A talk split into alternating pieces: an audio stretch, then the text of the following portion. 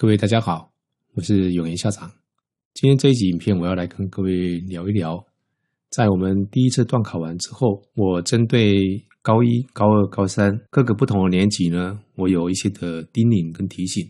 那在十月呢，我们考完第一次段考啊，啊，在这边校长要跟各位同学还有家长说明的是，校内的考试啊，它的功能呢是要检验同学啊在这一段期间的学习成效。它是一个过程啊，当然不是一个最终的目的。学会东西呢，才是你的目的。那学校里的考试呢，就有点像职业球赛的例行赛一样，一场比赛的胜负啊，事实上算不了什么啊。我们说下一场把给要回来就可以了，但是也不要以为说啊就可以轻忽哦。如果你每一场比赛都是漫不经心的话，那整个球季下来呢，你的战绩啊就持续的低迷。最后，你可能连季后赛都进不了，也更不用说你想要登上一流劲旅之列啊。那高一的同学啊，刚经历过高中生涯的一个首次段考啊，你要赶紧在这个过程里面去调整你的学习策略。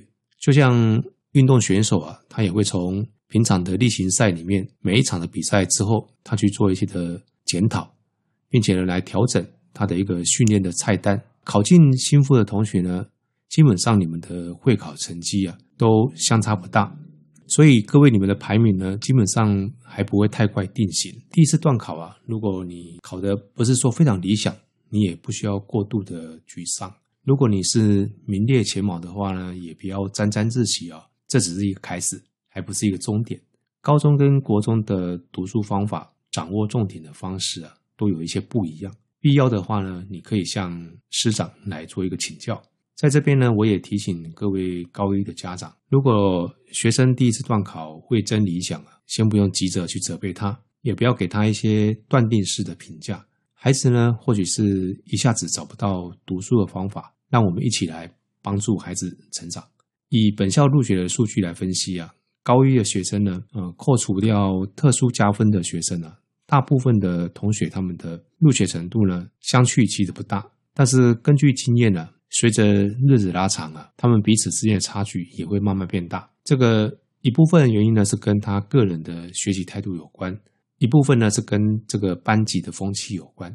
那也有一部分的原因呢是同学一开始啊，从国中到高中，他在学习方法上面卡关啊，这个是一个因素。在第一次段考完之后呢，我请教务处啊帮我做了一个分析。我请他们把高一学生的会考成绩跟这一次段考成绩的去做一个比较，那计算它的平均值、标准差，还有会考跟段考成绩的相关程度。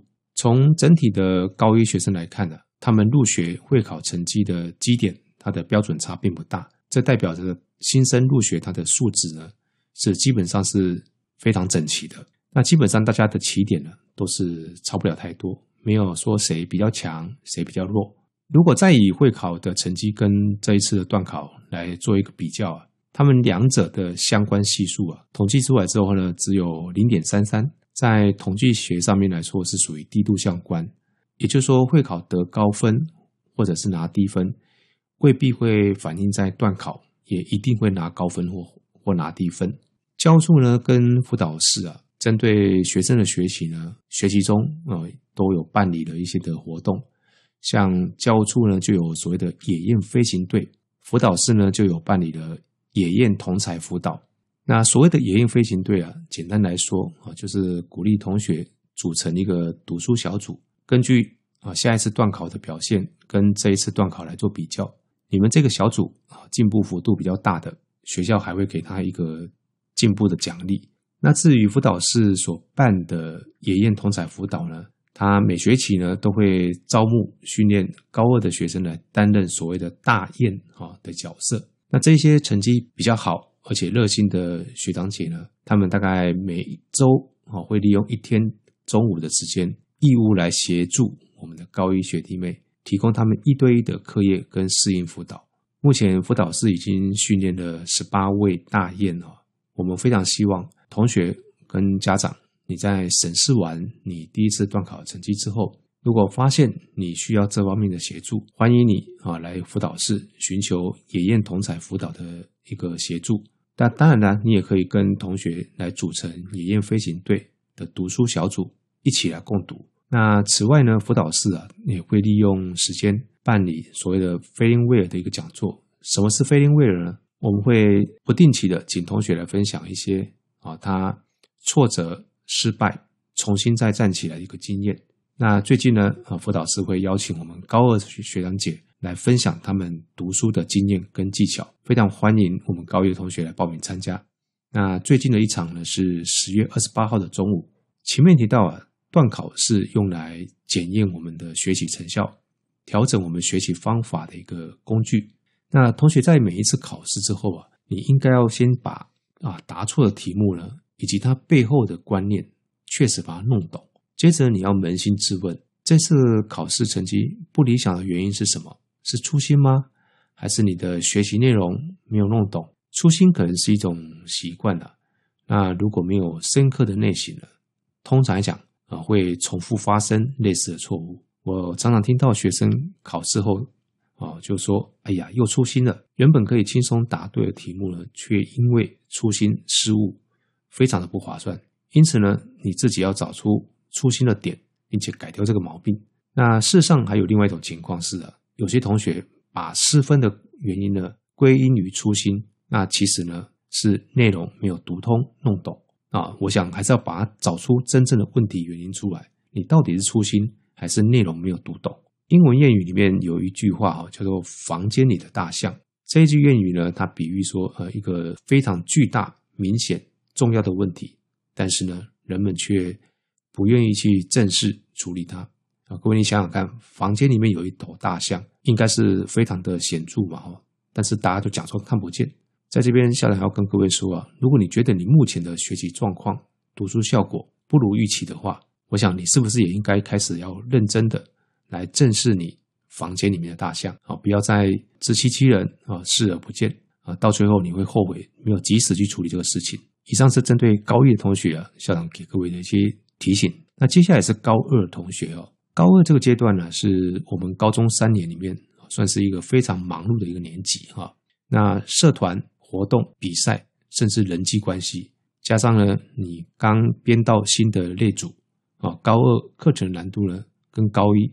哦，有一些显著的差别，特别是自然组，高二的物理化学它的难度啊，比高一的基础物理、基础化学还要难。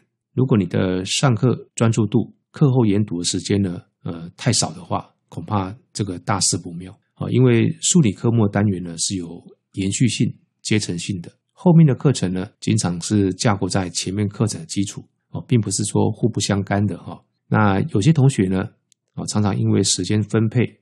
哦，并没有分配的很好，或者是呃外物过多，过于忙碌，在考前呢用抱佛脚的态度来读书，这样子的学习啊来得快，去得也快，学习不会牢固的。中文字里面有两个字哈，叫勉强。这个勉强这两个字啊，在台湾跟日本它的用法有一点不一样。在台湾呢，常常是说呃不服你的意愿跟能力去做某一件事情，但是在日本啊，这个勉强的意思啊带有学习。用功的意思，比如说啊，勉强做啊，就是指书桌的意思。那另外也有一句话叫“一生勉强，一生青春”。这句话呢，就是活到老学到老的意思。其实这个日本啊，他们对“勉强”这两个字的解释啊，是沿用中国古时候的一个用法。汉朝的董仲舒啊，啊曾经有说过哈：“勉强学问，则文见博而志益明；勉强行道，则得日起。”而大有功，这段话里面的勉强呢，所指的就是用功的意思。那勉强所指的用功啊，也蕴含了有恒的道理。如果你是一天捕鱼，三天晒网，五分钟热度的话呢，那一定没有办法成就大事。想要成就大事啊，非日积月累不能够成功。曾国藩曾经说：“脚踏实地，克勤小物，乃可日起而有功。”所谈的就是这个道理。最后呢，校长要谈的是高三。高三呢，已经进入紧锣密鼓的一个备战阶段哈。在前一阵子呢，我们才刚为同学办完百日的学测实施活动。高三的同学呢，一边要准备学测，那同时也有高三的进度在跑。学测准备很重要，因为它决定你是不是有办法通过申请入学的第一阶段。但是校长在这边要跟各位提醒，高三的进度啊，也不能够啊轻忽啊，因为高三的成绩呢啊，不仅繁星的推荐的在校成绩呢，从今年开始啊采集到高三上，即便是申请入学呢，他也会附上你的在校成绩哦，也是包含了到高三的成绩，因此呢，它也有可能会影响你申请入学第二阶段教授对你的一个评价。此外呢，有些大学校系的申请入学啊，还有二阶笔试哈。高三的学习内容呢，也可能是考题的一个取材。如果你学测进度啊，两者都能够兼优，当然是最好。如果你实在啊说啊，我实在是分身乏术啊，校长建议你至少要维持学测跟高三的进度六四比的一个比例来学习。哦，更不要去想说啊，学测前你要请长假啦，哦，学习中啊你没有来上课，我要告诉各位，你是不可能有好成绩的。最后这边校长要以。三股力量，梦想到手，来勉励各位高三的考生了。第一个是念力，哦，你的念有多强，你的力就有多大。你不用啊，不好意思哦，担心你这个梦想说出来是不是会被嘲笑？说出来是一股气势的展现，也是督促你自我的一个决心。当我们的梦想说出口之后啊，宇宙间的吸引力法则跟身边的人呢，都会默默的来支持你达成这个梦想。你的许愿卡就是你对自己的一个许诺，要全力以赴的一个目标。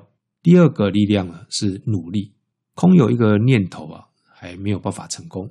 我们说天道酬勤哦，学问无帝王之路，你要付出才有收获哦，这个是一个不变的一个铁律。所以呢，有了念力，还必须要有努力。第三个呢是定力，各位都听过啊，定静安虑得，你的注意力在哪里，世界。就在那里，一个没有办法控制你注意力的人呢，就不算是你自己心的主人。注意力呢，就是取跟舍，时间跟体力呢都是资源，而这个资源呢是有限的。从今天起到学测前啊，校长建议各位，你只要进到教室就保持安静，那个是大家一起读书的地方。各位同学，你准备考试，偶尔可能会需要放松、聊天、运动啊。校长建议各位啊，如果你要聊天，啊，应该要在走廊，那运动就要在操场。啊，一进到教室，那个地方就是你专心的地方。学测的备战呢，不像断考哦，可以靠短时间来应付。学测的准备呢，是需要马拉松长时间的一个续航力，一个又一个的里程碑来逐一达标。校长期望各位学测考生呢，能够集结这个念力、努力、定力啊，你三箭齐发啊，祝你学测就上。梦想到手。